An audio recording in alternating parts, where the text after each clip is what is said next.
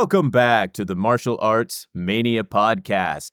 Today, we have something a little bit different for you guys. We have a very special guest, a martial artist, actor, choreographer, action designer, musician, filmmaker, and member of the Jackie Chan stunt team. You may recognize him from his appearances in such Jackie Chan movies as CZ12 and Dragon Blade, or some of his incredible short films on YouTube, including No Way Out. However, it's most likely that you remember him from his scene stealing role as Kung Lao in 2021's Mortal Kombat. Please give a warm welcome to our friend Max Huang. Thank you so much. That's probably You the best are- you are introduction I welcome. ever, the best introduction I ever received. Excellent. I love it. I tried. You know, I worked on it. Uh, I, I I was like, all right, what to Yeah, mention? It covered everything. Yeah, I think so. I think so because you are so multifaceted. You have so many skills, so many talents, uh, and that's why we're excited to talk to you today. Uh, it's it's been a while since we've seen each other, all the way back probably 2016 uh, when I left China. So yeah, it's it's it's been a minute, and you have accomplished a great deal in that time. So we are super excited uh, to talk to you about all of that. Oh, thank you, man. Appreciate it. Yeah, it seems so long ago since we last met. I Uh, it, yeah, it's crazy to think that I've now been back in America longer than I lived in China, which is bonkers for me because you know I was over there for almost six years, and now I've been back in America for almost eight years. So it's it's crazy how time flies. it is, man. It is. Now, for uh, some of our listeners that maybe aren't familiar with you, shame on them.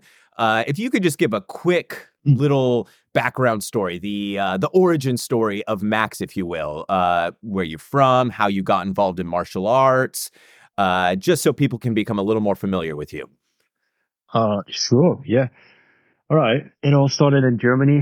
I was born and grew up in Germany in a city called Nuremberg, most known for the trials of Nuremberg, but hopefully not only anymore, hopefully also because of some of my accomplishments. Anyways, um, born and raised up in Nuremberg, um, started martial arts when I was 11 years old, got fascinated by Bruce Lee, Jackie Chan films. My father, who is of Chinese origin, introduced me to um, the Fearless Hyena, which you covered in one of the last episodes. My favorite Jackie Chan film, and um, The Way of the Dragon with Bruce Lee. That was a big one. Uh, also Fist of Fury, you know. And yeah, I just right away it, I got hooked, and um, I I wanted to do the same thing as my idol, so I made myself a promise that I'm gonna uh, get into the movie business and try to become a martial arts star. And um, I started out as, you know, as an extra in German TV when I was maybe 15. Uh, I wanted to know everything about how a set works, uh, the different aspects like um, camera, uh, lighting, uh, voice recording, you know, audio, all of that editing. And so um, I later did an internship at a film academy here in Germany. Dropped out because I had to serve too much coffee and do photocopies instead of doing real film work. And then I said, you know what? I'm going to go to China to, um, you know, get better, become an expert in Chinese martial arts, wushu and all that. And, and I went to Shanghai, but shortly before I went to Shanghai, uh, Jackie Chan came to Berlin and, uh, he um, promoted his movie, The Karate Kid, and me as a total fanboy uh, took a train to Berlin, prepared my showreel, uh, missed Jackie because he was covered by so many bodyguards, but Jaden Smith, the co-star of Jackie and son of Will Smith, came over and uh, I handed him my tape and he looked at me and he was like, "What is that?" And then I told him, "I want to be part of the Jackie Chan stunt team," you know and I was screaming at him because there were like 3,000 people in that, uh, in that area. And, uh, he looked at me and he took it. And a month later, I was then in Shanghai to study martial arts. I received an email from the Jackie Chan stunt team asking if I was available and, uh, Jackie really liked, uh, what, what he'd seen and um, yeah, basically asked me to become part of the movie. And since then, it's been probably more than 10 years that I've been working with Jackie, Dage, Big Brother, as we call him. And it's been a dream come true. So from then, I know this is a long introduction, but no, you take your time. It, it takes a minute to cover it all. Yeah. Um, so from then, I worked as a, a stuntman as part of the Jackie Chan stunt team, and over time, I pro- progressed from a stunt player to an assistant stunt coordinator. Eventually, became a stunt coordinator and action director, and uh, coordinated uh, the film Bleeding Steel, which came out in, I believe, 2016. And, you know, some other work uh, as assistant stunt coordinator, for example, The Foreigner, which we shot in London. And during that time, I mean, it was always pretty clear to me that I wanted to be in front of the camera because that was my initial goal.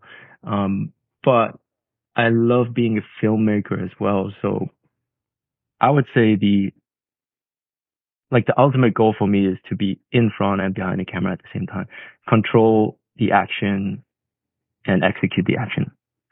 And well, so I started to be to um, look into act, acting, trying to find a, a, management, trying to find find an agent. I went to London, I went to America. Uh, stuff didn't work out until someone started to believe in me and um, sign me, and um, I think a month later, there was an audition for Mortal Kombat. And eventually I landed the role of Kung Lao. And yeah, that was in 2019. Now it's 2024 and we've just finished Mortal Kombat 2, where, you know, I reprised the same role of Kung Lao. And man, let me tell you, it's been fantastic. It's been amazing. So yeah, here we are. I'm still aiming high to like I said, do both in front and behind the camera. Yes, here we are. It has been an amazing ride. And one of the things I loved earlier is when you you said you made yourself a promise that you were going to pursue this and do this. And mm. I'm big on goal setting Correct. and I found that a lot of uh, martial artists, very successful martial artists, whether they're champions in the ring or, you know, kata or competition, whatever, it's that same thing. It's when you have the mindset of I am going to do this no matter what. That's the most successful people, and that's why I think it's it's really fascinating that at that early age you you made yourself that promise. You said I'm going to do this no matter what, and look at you now. You are the prime example of setting a goal, working your butt off towards it, and eventually accomplishing it no matter how long it takes. So that is amazing for you.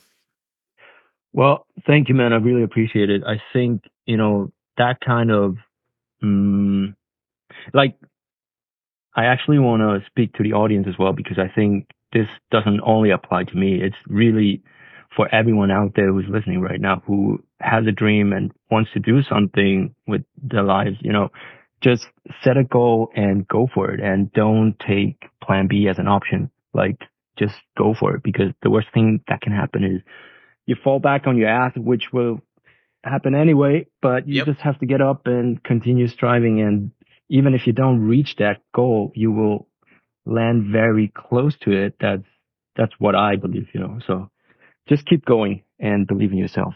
That's the most important. I love it. Yeah. Cause you're to face obstacles no matter what, uh, roadblocks, if you will. When I first got back to America is uh, when I decided I was like, you know what, I'm to finally pursue you know, really go for my dream, my goal of becoming an amateur kickboxing champion, amateur Muay Thai champion. And, you know, I met Gavin and I's eventual sensei, uh, Peter Sugarfoot Cunningham, uh, who is a childhood hero of mine due to his appearances in films such as Righting Wrongs, where he fought Yuen Biao and No Retreat, No Surrender. And I trained with him for a year and I felt super ready. I go into my first fight with him. I'm dominating the fight. And then at the end of the first round, I got knocked out only time I've ever been knocked out. Uh, just flash lights out. The the gentleman I was fighting uh, through the a spinning wheel kick from hell, as I called it, caught me on the back of the ear. I was out for a second, and then I thought to myself, "Oh my god, you know." Wow, I just got knocked out for the first time. Maybe I shouldn't be doing this. I, I was doubting myself, and then I was like, "No, you, you this is hey, it happens to everybody. We run into these kind of obstacles. Uh, you you can't let it stop you. If you let the first thing that gets in your way stop you, you're never going to reach it. So I love that you're giving that inspirational message to uh, our listeners because, like you, I decided, nope, I, I got to keep going. I got to keep trying. And sure enough, I eventually got there. But, you know, it, and sometimes, sometimes it comes easier for some people. Sometimes some of us have to work a little bit harder. But if you don't give up, you will feel that sense of accomplishment no matter what. Yeah, Definitely, man. And I'm so proud of you that you are still, you know, grinding and doing all your work and just being a true martial artist, you know, and never, ne- never give up, man. That's amazing. Even with the podcast. The reason why I actually wanted to join this podcast and I self invite, uh, I invited myself, you know, and, you know uh, we we got to mention it. No, it's because um, when I was listening to you guys talking about martial arts movies, I can feel the enthusiasm and I can feel the love for that particular genre of cinema. And you know, as I was listening, I, I was like, I wanna, I wanna, um, I want to be part of this conversation because um, that's who I am. You know, I, I I'm in love with martial arts cinema and and yeah, man. So thank you again for having me. You you are welcome. And that's also one of the things I've talked about this on the podcast before also though. So I was very fortunate that I met some amazing martial artists and stunt performers while I was in China, right? Some of our mutual friends, uh, like Joel Adrian, you know, Tomer Oz, a lot of these guys. And then some of the other ones, you know, I meet these people, inc- uh, incredible martial artists, some of them, their talent out of this world. And I'd go to talk about like old school kung fu movies.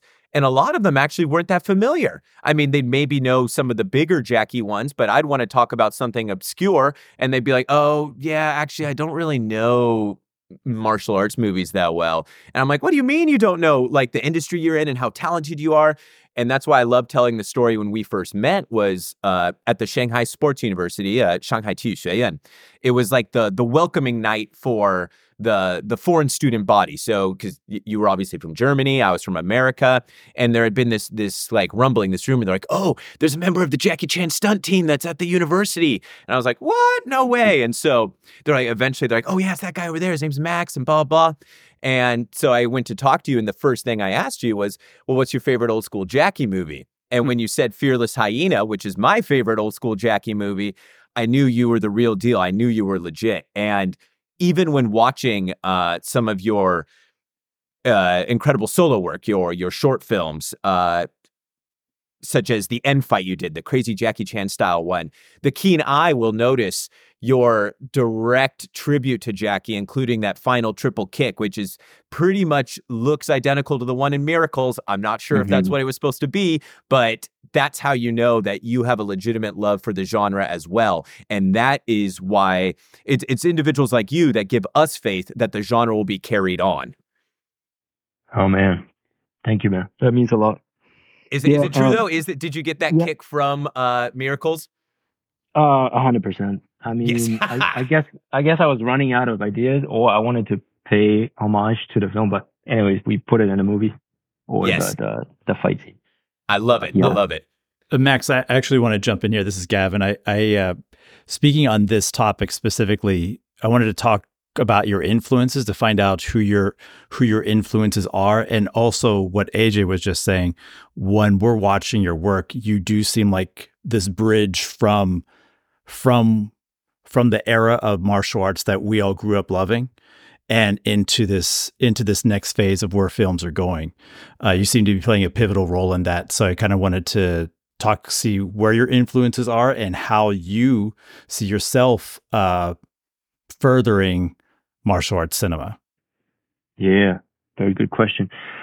Well, um, maybe I start with the latter, which is where do I see the whole thing going? Um, so, you know, a lot of people who are maybe just familiar on the surface with martial arts films, they probably um, have a very um, superficial idea about the whole genre because it is a lot of the things are cliche and a lot of the things don't feature a great story and a lot of times, you know, it's great fight scenes uh, for the sake of action. And we as movie nerds, you know, we, we love that stuff. But I think speaking to a more general audience, I think what's important today is obviously to having, you need a good script, you know, you need a good script. You need good actors who, you know, cover both. I mean, the acting as well as the martial arts. And for me, personally speaking, it's both performance. Like a lot of times I see people saying, "Oh, he is a martial artist. He he can't act." But to me, that's like putting people into a box. You know, it's either the actor, the actor, or it's a martial artist. Where I'm trying to be more open-minded and and have a different approach, and I'm trying to say, okay, well, here we have a an actor who, in his toolbox, has he can speak Chinese, he can speak English, and he can do martial arts. You know, to me, like martial arts is just a tool that you can use to enhance the character, to tell a story through movement, uh, through your physicality.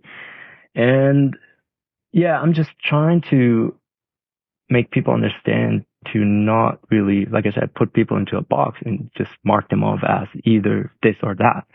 And, but I do think that the genre needs like a facelift. I do think that we need to, you know, go forward and move out of different patterns of the genre in order to make it to uh, inno- innovate martial arts cinema. Because if we say, okay, let's just go back to the 70s or 80s and do what the guys did back then, then I think we would end up with something that isn't as good as it was in the 70s or 80s. Mm-hmm. And it also doesn't fit in today's world in a way because a lot of the stuff, like if you look back at especially Hong Kong cinema, right? Like the slapstick, the comedy, all those mm-hmm. stuff, it doesn't really work anymore in today's world um, for for a broader audience. And I think there's a different style of acting nowadays where it's really uh, about realism and almost like an over realism where you do like nothing uh, sometimes with your performance. Whereas in the 70s and 80s, it was all about uh, being big, at, like, you know, enhancing everything, even the action. So today, the, the trend is really like, okay, we're trying to keep it as realistic as possible. And I don't know. I think we also, what we also need is a character, uh, let's call it a hero who, who is vulnerable, who, uh, shows some humanity because most of the action, um, figures or the characters, uh, in today's film world are like badass killers, right? Mm-hmm. They just, they just, um, enter a room and kill 200 people and get out of it like um, as if nothing happened. So um, in order to catch the audience and in order to make it more uh, exciting, or maybe exciting is not the right word, but in order to capture the audience, I think what we need is someone who is more human, you know, someone who feels pain, someone who can occasionally uh, be funny and doesn't have to be like uh, serious all the time. So I think that that at least is the direction I want to go towards. To and another thing is to um, I talked about this before in different interviews, but to bring back the spirit of true martial arts, which which is very different from only action films, right? Because martial arts come with uh, a certain um, philosophy, you know, and and um, different virtues of how you carry yourself as a martial artist. And I think, um, you know, pr- promoting those virtues in the films that can have such a positive impact to today's audience instead of just, uh, like I said before, like just killing people. And, and yeah, that, that, that's really the direction I'm, I'm striving for.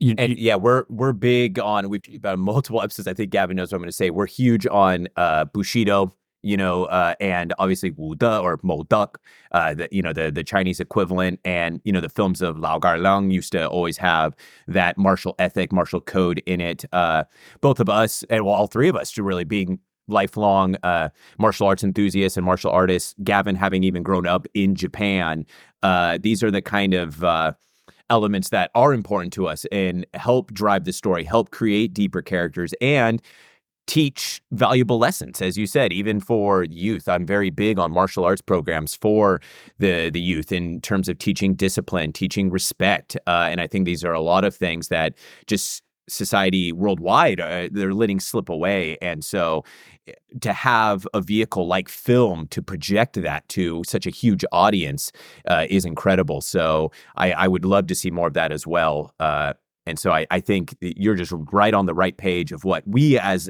an audience, we as fans also want to see. Mm-hmm.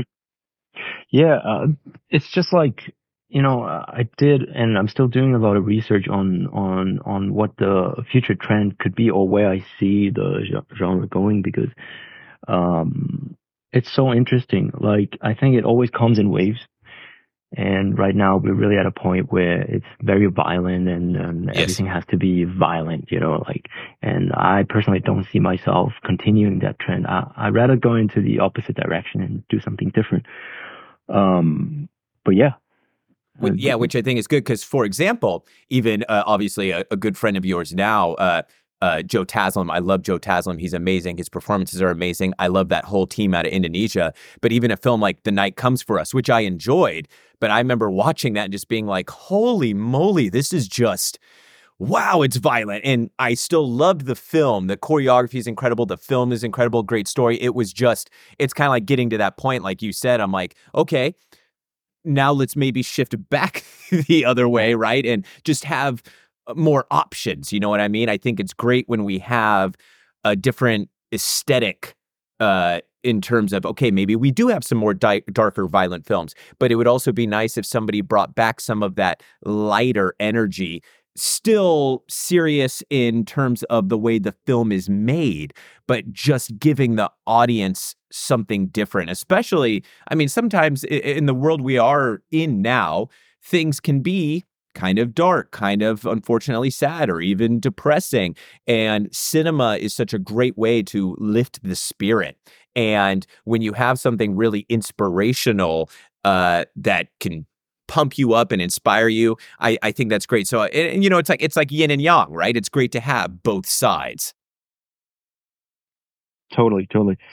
Yeah, man, I, I really think as filmmakers we do have a, responsibility. I mean, it sounds cheesy, but uh, that's the way. I mean, like, uh, you know, if I cite like Mussolini, the greatest weapon is cinema. You know, like that's you can influence so many people by letting them watch a film and, and in a way educate them or maybe not educate them, but just giving them a different perspective on how things could be.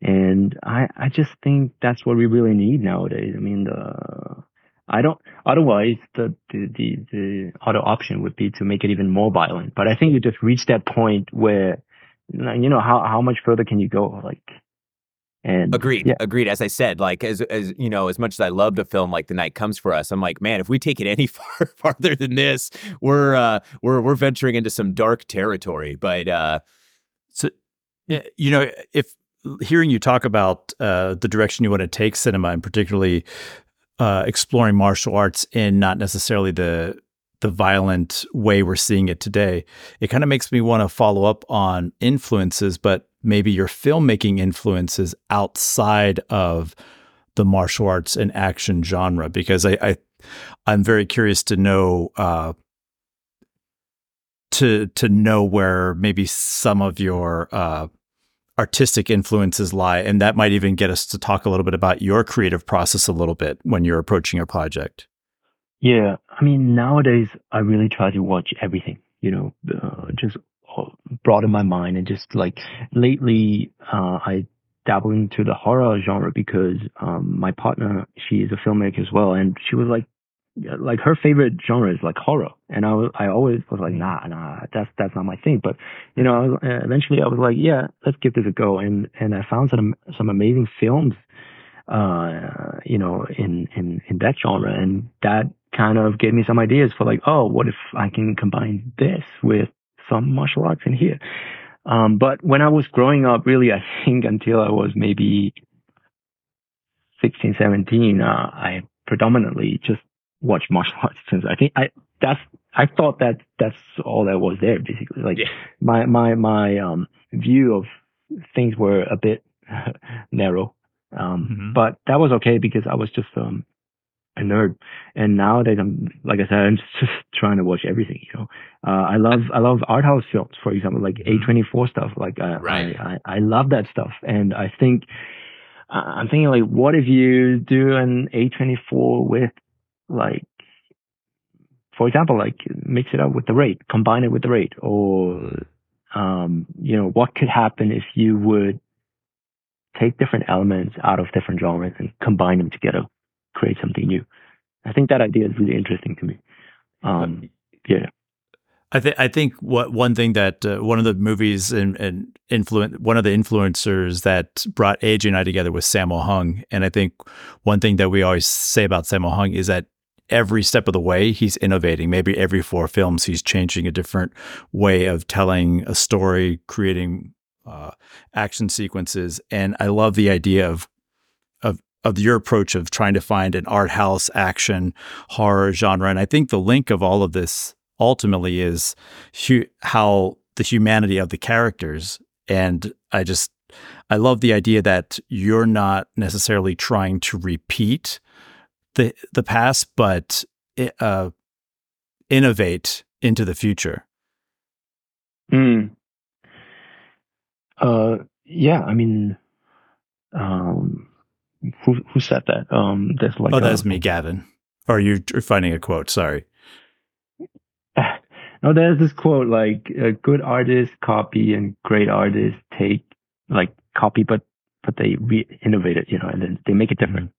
So yeah, um, but yeah, stuff like the A24 movies, like I love the cinematic style they they they choose because they th- their films like you know all share the most of them share the same kind of cinematic style, and and I'm just thinking like, yeah, that would be so interesting to see a martial arts movie shot in that uh, particular way. But speaking of Sammo, I think Sammo is, yeah, it's, he's my favorite action director, no doubt.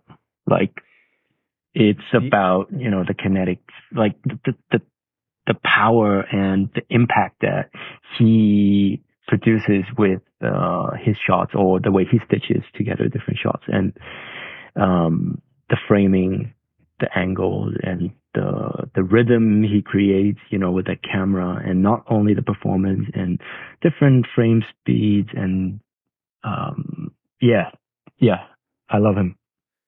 Yeah, agreed. I mean, and uh, Gavin and I usually agree about this too. There was this period where he did like the three films in a row, kind of towards the end of his peak, whatever, where I think he really hit just his stride in terms of perfection of all the elements you just mentioned, and where he did Mhm. Pedicab Driver, uh, Skinny Tiger, Fatty Dragon, and even Pantyhose Hero, which as a film is a little over the place, but the action, it's his ability to combine the different framing of the camera, whether it's medium shots, close up shots, the rapid fire speed editing that in lesser hands would look really uh, uh, uncomfortable and not be visually digestible for viewers.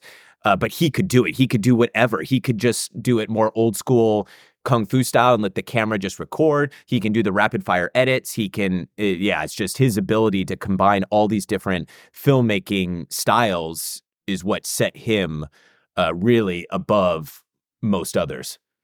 Yeah, man. I like the the rapid fire cuts or whatever you call them. You know, like in Pedicab Driver, for example, there's Yes. like uh, uh, a, a cut like every I don't know, like how many frames, like Yeah, it's It- like how it fast. goes- but that's like another prejudice about filming action. You know, a lot of people say, "Oh, we we want the long shots, we want the oneers," you know. But man, look at some of the Sammo Hung stuff. There's like uh, one second, uh, one one shot per second. You know, it's it, and and it works and it it, it sells. It's it and, and the audience knows what's happening. That's that's the crazy thing about it, even though it's so fast. Right. He Um, created a, a good balance. If he did that entire ending fight scene with Billy Chow of that style, the whole fight, it would be too much. But it's that balance of the combination of those quick cuts, blah, blah. And then there's certain shots where it's just the panning camera. And if I recall, Billy Chow does like a push kick, and it's the, the there, there's the longer takes. It's just this beautiful blend. And as you said, the audience is able to still know what's going on, even if they're not as familiar with the genre. So that just speaks to his filmmaking talent. Yep, definitely. I think a lot of, uh, if we're talking about fight scenes in, in particular, I think a lot of it has to do with creating tension, creating and releasing tension. Same with uh, a drama scene, like a dialogue, for example. You know, you don't want it to be boring. You don't want it to be flat. So what do you do? You play with the rhythm. You you stretch a certain moment, or you make it super fast and amplify it. So there's different ways on how to manipulate uh, or create a scene and he Sammo perfect he he he like a master he knows what to do in order to create this or that effect and yeah he's a true filmmaker and we've talked about this on the podcast how the best fight scenes almost are a story within themselves. They kind of have that three act structure, right? And so it gives the ability for us as an audience to be invested in the fight, not just, oh, wow, this is cool movement. Wow, very cool. But there's a progression to it, right? And even I was teaching my students, uh, uh, my film students, a few weeks back, we were going over the three act structure. Then we were going over uh, beats make scenes, scenes make sequences, sequences make acts, acts make story, right? And it's the same thing even within this fight, like you just said. There can be those those little beats, and then oh, the the sequence of that particular uh, fight scene and then okay that was that scene now we're going into a three act you know there's uh, an inciting incident that starts it off there's the rising action there's the climax uh, the best fight scenes when we think about them uh, whether it's a Sammo or even jackie versus benny the jet and wheels on meals they follow this structure and uh, and in more modern terms, uh, Collin Chou versus Donnie Yen and Flashpoint, same thing. These are the greatest fight scenes of all time. Really follow this sort of story arc of their own within the fight scene. Mm-hmm. Yeah. So if I could flash back to your early days, if we could just go there a second, I wanted to talk to you or ask you about the the support system you had in place. Uh, you know, you and AJ talked about how you set a goal for yourself and you've attained that goal and you're continuing to grow towards the full potential of that goal. I wanted to talk about your your support system and also about the martial arts community in Germany to hear a little bit about that because you know a lot of our listeners, some of our listeners know about it, and others uh, it's a new territory for them. Yeah, right. Um, okay, so a bit about my personality. I I always been a dreamer. Like as a kid, I was daydreaming the whole day in school. Uh, you know, I, I was that type of kid. Um, and I I don't know where it comes from, but I I was I always had that vision where I wanted to go, and I I, I honestly I, I try to explain it, but I, I I can't explain it because I don't know where it comes from. It must probably be a gift, you know, like um and I grew up in a family uh, of musicians. My father is a conductor and my mom is a singer. Uh, she studied some acting as well, but uh, I wasn't uh, like directly given that uh, platform or you know the surrounding of you know oh just just go on a film set. Like here's that contact or um, meet that person. So i really in the beginning had to hustle a lot a lot a lot and i didn't know how to start actually. So uh, that's why that's why in the beginning i just uh, became an extra. You know, there was no other way. And my dream was to become a stuntman, but just a kid who has a dream about being in a movie business, how can you become a stuntman in Germany? Uh, it, it was, it was really hard in the beginning to get um, the ball rolling.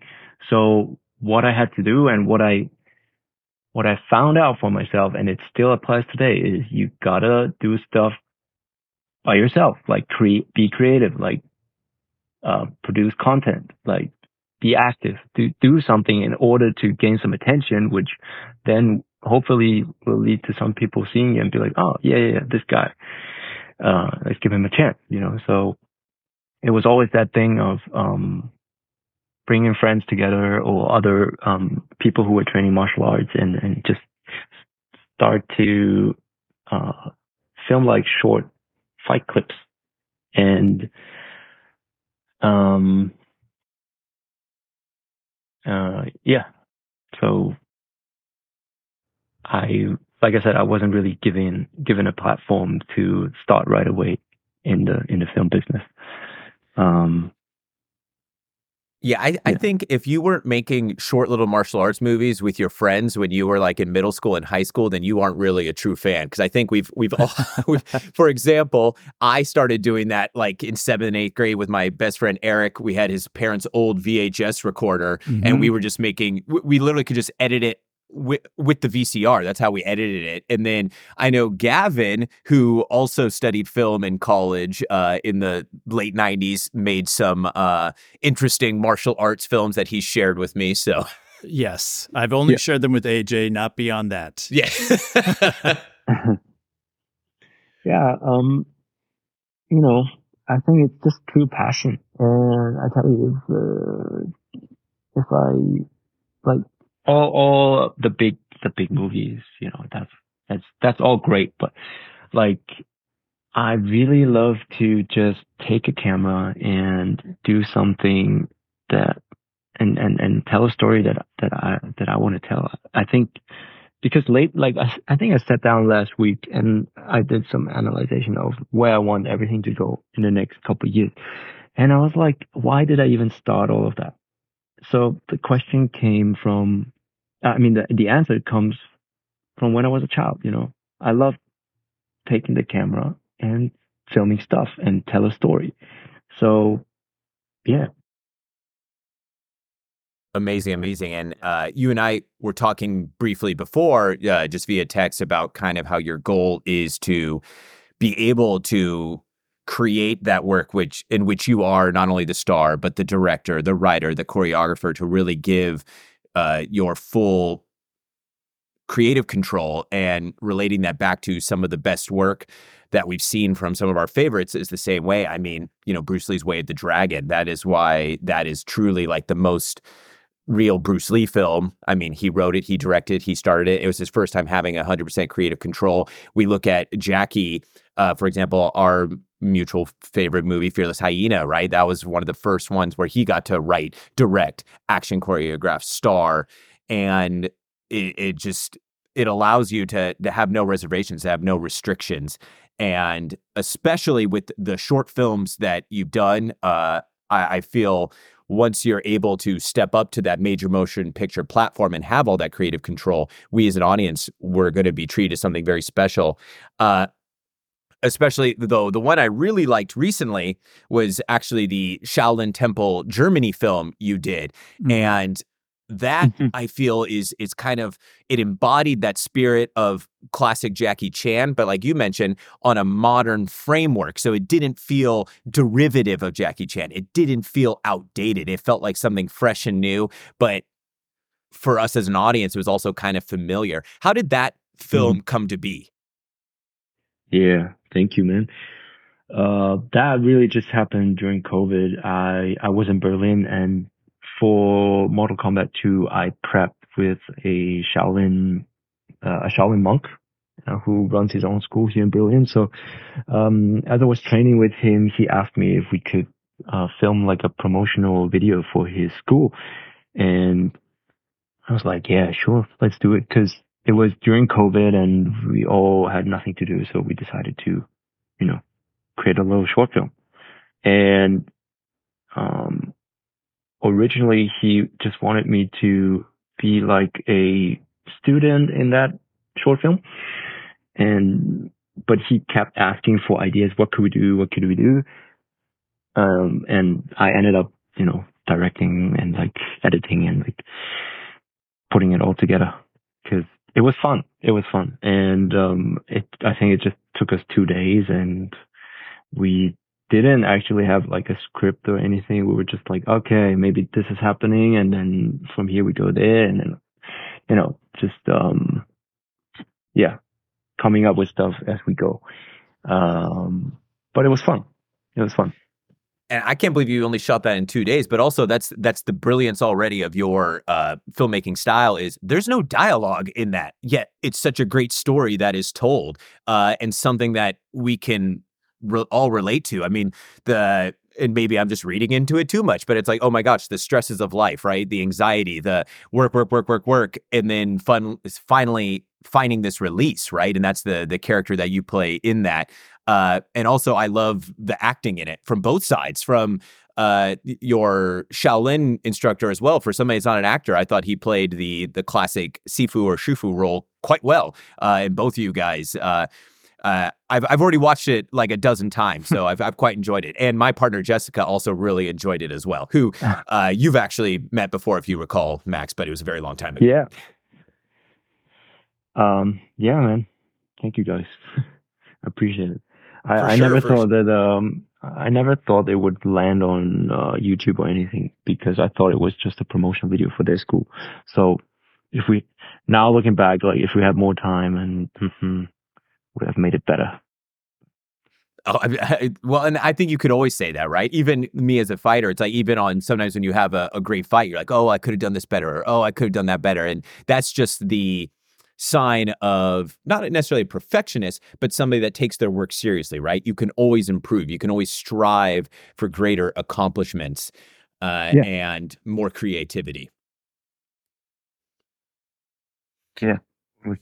So, uh, well, we'll we'll we'll hang on to you here for about another ten minutes. Let's uh, we're gonna let's ask some uh some random questions here real quick. I know Gavin's got some, I've got yeah. some. So, in, in more specifics, when like right now, what's your kind of daily martial arts training routine or your weekly martial arts training and fitness routine? Because mm-hmm. obviously, uh, you're in incredible shape. You're an incredible uh, martial artist. Uh, so, what does your like weekly routine look like now? What do you focus on the most? Uh, it really, really depends on the project I'm shooting. So, for Mortal Kombat 2, for example, the one that we just uh, finished, I I prepped with the, um, the Shaolin monk. You know, I learned some some Shaolin forms. I learned the choreography of for the fight scene because the the studio sent me the previs for for the action like I think seven months in advance. So I had a lot of time uh, thinking about each and every move and giving them a little bit more flavor here and there. So and then and then it's uh, a mixture of for for uh, conditioning. I would do a lot of calisthenics, like body weight exercises these days, like predominantly pull-ups and dips, mm-hmm. and uh, I found those to be very effective. Um, I play a bit with weights here and there, um, and um, another thing I do, re- I've been doing recently is like sprinting, like hill sprints. Find that re- really good to become more explosive, you know, which is very beneficial for martial arts training. Um, um, and, and lately I've been dabbling a lot into Sanda or Sanshou Chinese kickboxing. My man. Because, yeah, because that's, um, uh, okay, I'm giving out a little secret, but that's the style I'm going to be playing with in in the future. um, I like it. Yeah. Yeah. So your your your training routine sounds very functional. It's it's similar to even what I do when I'm getting ready for a fight. Uh, uh, especially the calisthenics, the sprint work, plyometrics, everything like that. And I can speak for your power that you can generate because I'm not sure if you remember this, but there was one time at the sports university. I remember it was a like cold, dark day in the the Sanda training hall, and uh, as you recall, there was no insulation. So during the winter, that place was freezing, and it was just me and my Sanda coach Jeff hitting pads. And you went in there to film some uh, kind of like demo reel stuff and yeah. I forget the gentleman you were working with, but he was a little bit smaller, and you wanted to do the classic triple sidekick like Donnie Yen style and your mm-hmm. uh, friend was too small to hold the pad for you. So uh, Jeff, my Sanda coach, who was always volunteering me to do stuff, including sparring with guys like way better than me, he's like, "Oh, AJ, why don't you hold for him?" I said, "Oh, okay." so I, I remember. Uh, and I, I'm not sure if this footage even still exists, but I was wearing my UC Santa Cruz blue hoodie and I'm holding the pad for you. You jumped up and did the triple sidekick. And I remember thinking, oh my God, like that. I could feel uh, the power. And the funny part is, if that footage still exists, I would actually be on the behind the scenes training footage for not only you, but also your now good friend Lewis Tan, because Lewis Tan did a series. Uh, I, I want to say it's called Fight Camp. And on his first episode he did of Muay Thai, it was at the gym that I was training and fighting out of at the time with Sugarfoot and you actually see me in the background in my yellow Bruce Lee shirt hitting pads with Sugarfoot as Lewis Tan is training there with his father, the famous Philip Tan. So, uh, oh, that's yeah. Long story short, I can attest to your power and functional ability. And so for you to start utilizing more Sanda would be incredible, especially just because not only is it such a functional martial art, it's also aesthetically very beautiful with the throws and everything else. So that's quite cool to hear. Yeah, yeah. And to answer your question, that footage still it does exist. Yeah, I can send it to you whenever you want. That would be uh, awesome if you could send that. I'd love to see that. yeah. No, I think uh, Sanda, like you said, it, it, works really well on screen, and I don't think people have portrayed it um, as good as, as it actually looks like in real life scenarios, uh, because you know it, it's like those uh, four elements like the the striking, the kicking, the grappling. I mean the um, wrestling and then um, the grappling. So, um, yeah. Um, at the moment, I'm experimenting with a couple of stunt people on how to bring that style uh, in front of the camera, because especially uh, simple things like sidekicks, like powerful, well executed sidekicks it's just a really nice line that uh, or shape that it creates on screen, you know. Um, and and the throws, like the impact that comes with those throws, like, um, yeah, um, uh, th- there's gonna be there's gonna be something in the future. Awesome. Yeah, even in Flashpoint, when uh, the final fight, Donnie does a great. So, for for listeners that don't know, Sanda has a lot of great uh, throws or shuaijiao or shuaifa, where you catch the kicks and you sweep and throw. Sometimes they look similar to judo, but there's also some unique ones where you catch the kick and throw them. And there's this one beat where he catches uh, Collin Chou's roundhouse kick and does a classic Sanda takedown. And the way they shot that, I just always thought, man, we need to see some more of that. So right on, mm-hmm. right on. Uh, so Gavin, uh, you have a question. Yeah. So and, I, and by the gonna... way, sorry, we can. I mean, we can do it as long as you guys want because I'm free right now. So oh, don't okay. feel don't feel to rush or anything. Awesome. Yeah. Okay, so uh, AJ and I, we probably have five episodes like this now where we talk about our favorite comfort films. These are movies that we can turn on, watch, get influenced by, but also inspired by.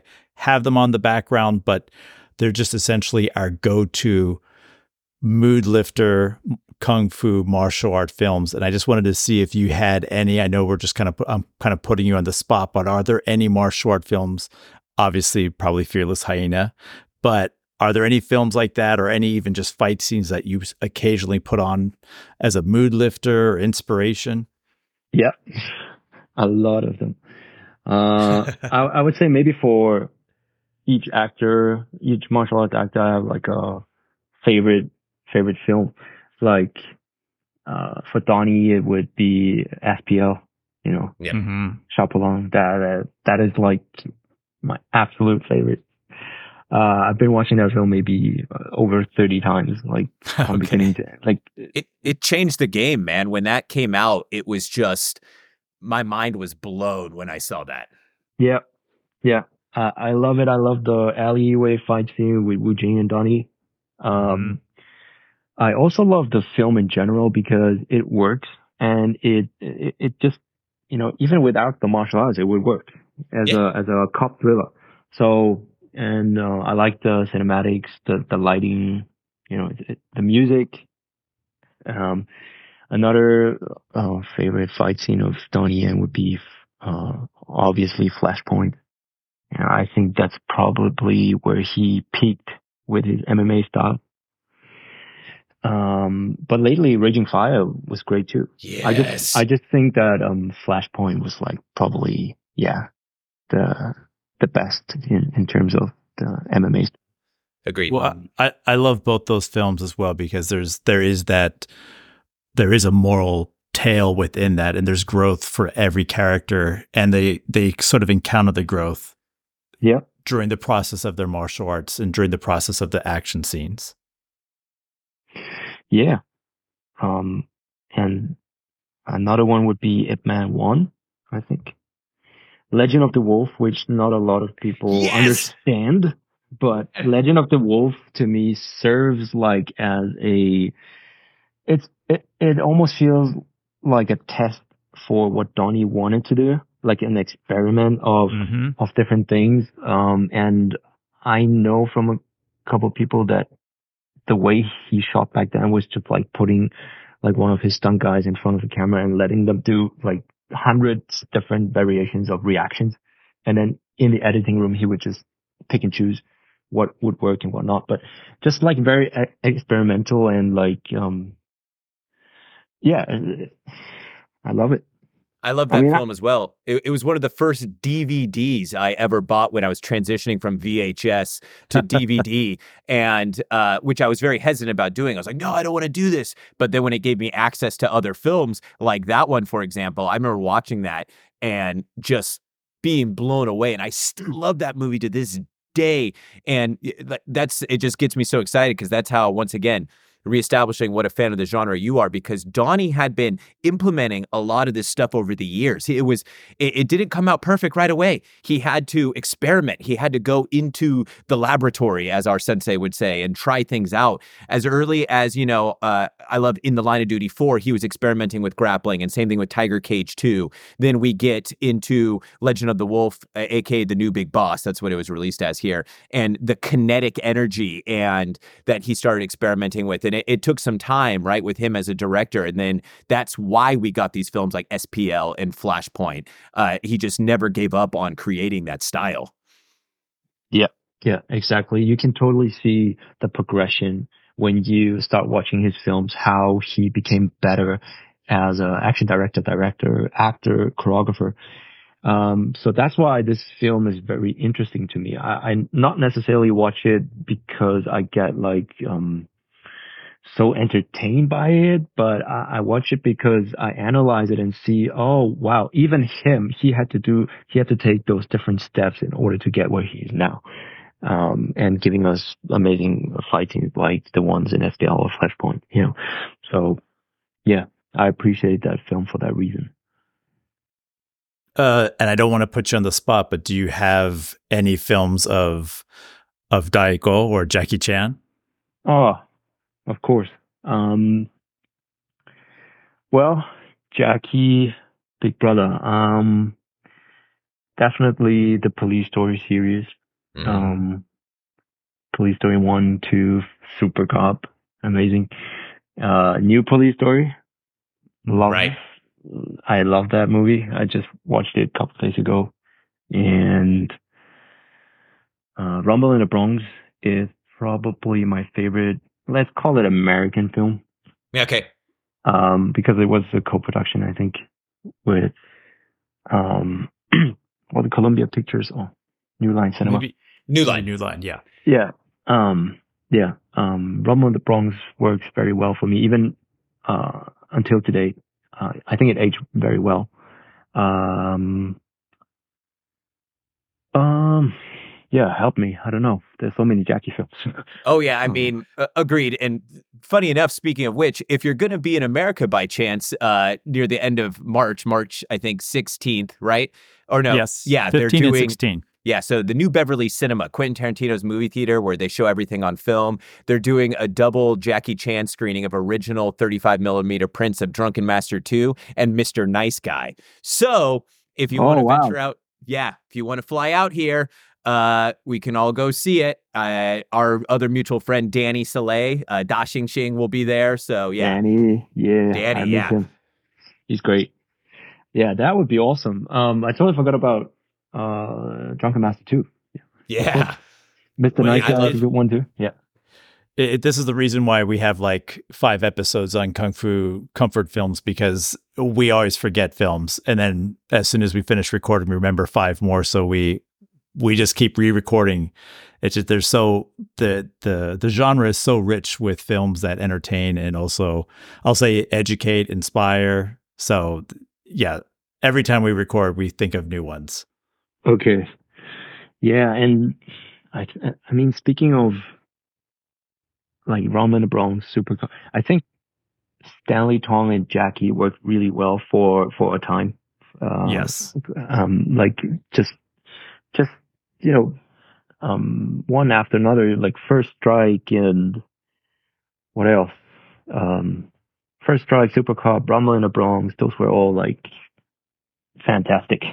It's- yeah, and it was it was it's nice because Jackie was was able to trust Stanley, and it took a little bit of the stress off Jackie not having to do every little thing, right? But still have a very competent director kind of ru- co-running the show with him, and I think that's why we got some of that great work. Was Jackie didn't have to focus on so much, even though he's totally capable of doing so much. I think sometimes it could just become overwhelming, right? Especially if every movie you have so so many responsibilities. Yeah, definitely. Uh, uh, yeah, I think um, Jackie to me works the best actually when Sammo is directing him. Mm-hmm. Uh, you look Yeah. at some of the work in Thunderbolt, Yes. um, the fight scene in the in the uh, car shop in the garage. yes. That's I- that's amazing. Like A- and, and- I, I I love that fight scene because it, I if uh, AJ correct me if I'm wrong Thunderbolt takes place r- uh, shortly in the filmography before uh, Mr. Nice Guy. Before Mr. so- Ni- nice Guy, just after Rumble in the Bronx, because remember that's when he had hurt his ankle on Yeah. Rumble in the Bronx. So he is doubled for some parts in Thunderbolt, but it is But- prior to Mr. Nice Guy. And I love that fight sequence. That it's almost like a new style of uh, uh, choreography that Sammo had been working on previously and brought to brought to Jackie Chan, and I think they end up perfecting it in Mr. Nice Guy. But I love that garage fight scene in Thunderbolt slash Dead Heat. I agree. It's so kinetic and so much power behind those kicks. Like, I, I, Yeah. the thing I remember the most is when Jackie, or let's say his double, is jumping up and grabbing to what? What was it? Something, um, something in the ceiling and and doing like a 360 and then going with a like a back sweep and followed by a roundhouse uh kick to the guy's chest. Um, yeah, I love it. I wish we could still have more of the, that kind of action in today's. Yes. Hey, we we still can. It's up to you, my man. Yeah, So, yeah, I'm th- that- that segues into uh, one of my uh, final questions. So, talking about making your own films, uh, being the creative force behind it, who would be, because you've now worked with some amazing people. So, obviously, aside from our mutual friend, uh, Danny Soleil, Da Xing Xing, uh, being in your film, but what would be your dream team? Like with some of these individuals you worked with, uh, whether it's actors, behind the scenes, and so forth, who would you want on this collaboration for you to make this just ultimate Max Huang film? Oof, tough one, tough one because Yeah. Uh, I mean, I always wanted to work with Sammo and Donnie. I just never had the chance to. Well, uh, Sammo, I I met briefly, but I never had the chance to meet Donnie Yen. Um, I, I would love to, um, you know, be in in one of their projects. But as far as speaking of my own project, I think uh, I would just like to give um, some of the new people a chance. Um, and I think there, there, there are a lot of talented, um, on-screen fighters nowadays. Um, you know, good example could be, could be, could be Joe Taslim or, Yeah. you know, um, even yeah, um, yeah, people like Joe Taslim, Lewis Tan is a, is another one. Um, some some people from from Germany actually are are amazing. Like, uh, do you guys know Mike Möller? The yes, he is a a, Yes. a tiny, amazing force of energy. Yeah. It's like his kicks are just insane.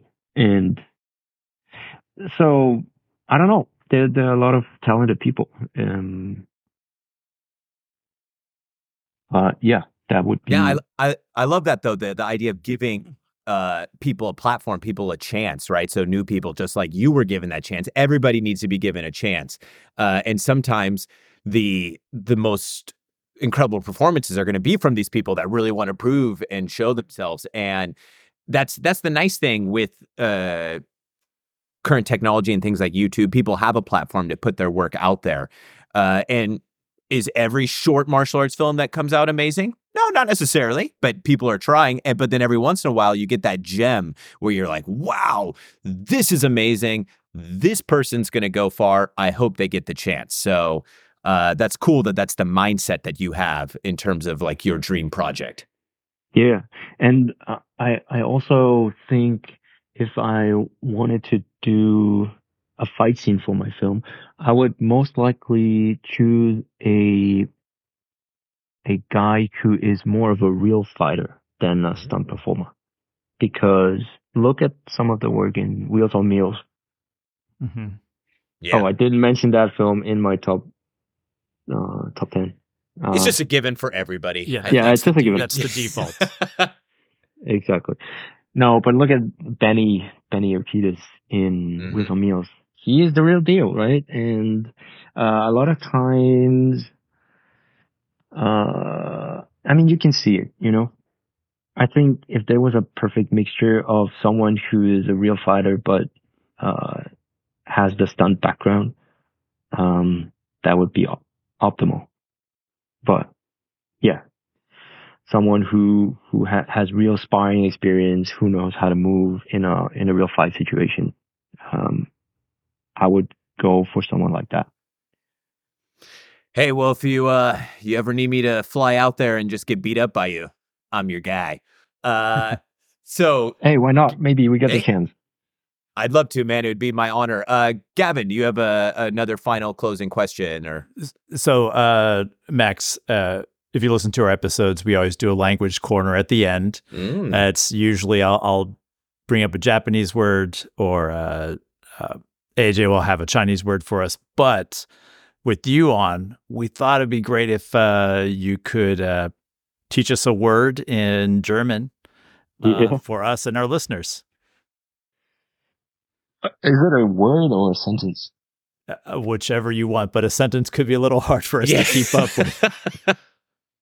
Um. Okay. Uh, in in Bavaria we say "servus." Servus means something. It means like, like hello. S- Servus.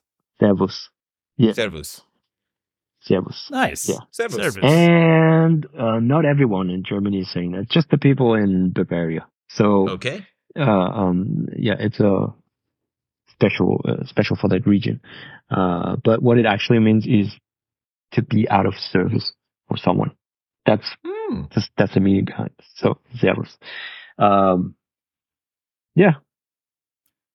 I like it. I love it. That's a that's a great one uh for us. So any final message you want to give uh the listeners, Max, or any final notes you want to say or Well, I think just keep listening to the Martial Arts Mania podcast because um, that's amazing. Thank you. That's what I do. Yes, I love it. I love you it. very Yeah, much. this is this is a passion project for the two of us. Obviously, uh, spoiler alert: we don't make any money off this. We do it out of a love for the genre. We love just talking about it. We love sharing things we love, and we're going to start doing more interviews. So interviewing someone like you is what we'd love to do. Any up and comers, we're gonna we have some big plans for this year. Uh, I'm very blessed that I have so many talented friends such as yourself. So we're going to feature some more people, people involved with martial arts films, uh, fitness, even anime. So yeah, we've we've got some big things coming, but uh, we appreciate the support always. And I've been a big fan of yours since I met you. Obviously, I'm always rooting for my friends, but just very happy to see where you are and excited to see where you are going. Thank you, brother. And also, Gavin, thank you so much. Oh, it's been a great pleasure to to get to meet you and to just dive into uh, martial arts cinema, martial arts, and also your your career and vision and trajectory. It's it's been a great inspiration. I'm going to be listening to this episode myself in a couple of days. oh man, thank you, appreciate it. Yeah, I, I could keep uh, keep on talking for like two hours straight because this, you know we it's a passion of ours. Like feels effortless. Most definitely. And in the future, if you ever want to come back and just specifically talk martial arts, even if you wanted to do a whole episode on SPL with us, we'd be down. So anytime you're you're free and just want to get those creative juices flowing, let us know. I take the invite. Thank you yes. so much. I love Wonderful. it. Actually, maybe we'll start prepping for an SPL episode later on where uh and to get your perspective would be amazing. Yeah, yeah, yeah. Let's do it. Cool. Then we'll plan for that later in the year. I love it. All right, my man. Uh We'll end the audio recording here. Uh, listeners, make sure and support everything Max does. Uh, go check out his work on YouTube. You can look him up, uh, Max Huang, uh, M A X space H U A N G. Watch his incredible uh, films, including No Way Out, the mm-hmm. short film you did a few years back, which I don't want to give any spoilers, but our listeners will love that. So thank you once again, Max. Thank you, guys. Thank you, AJ. Thank you, Gavin.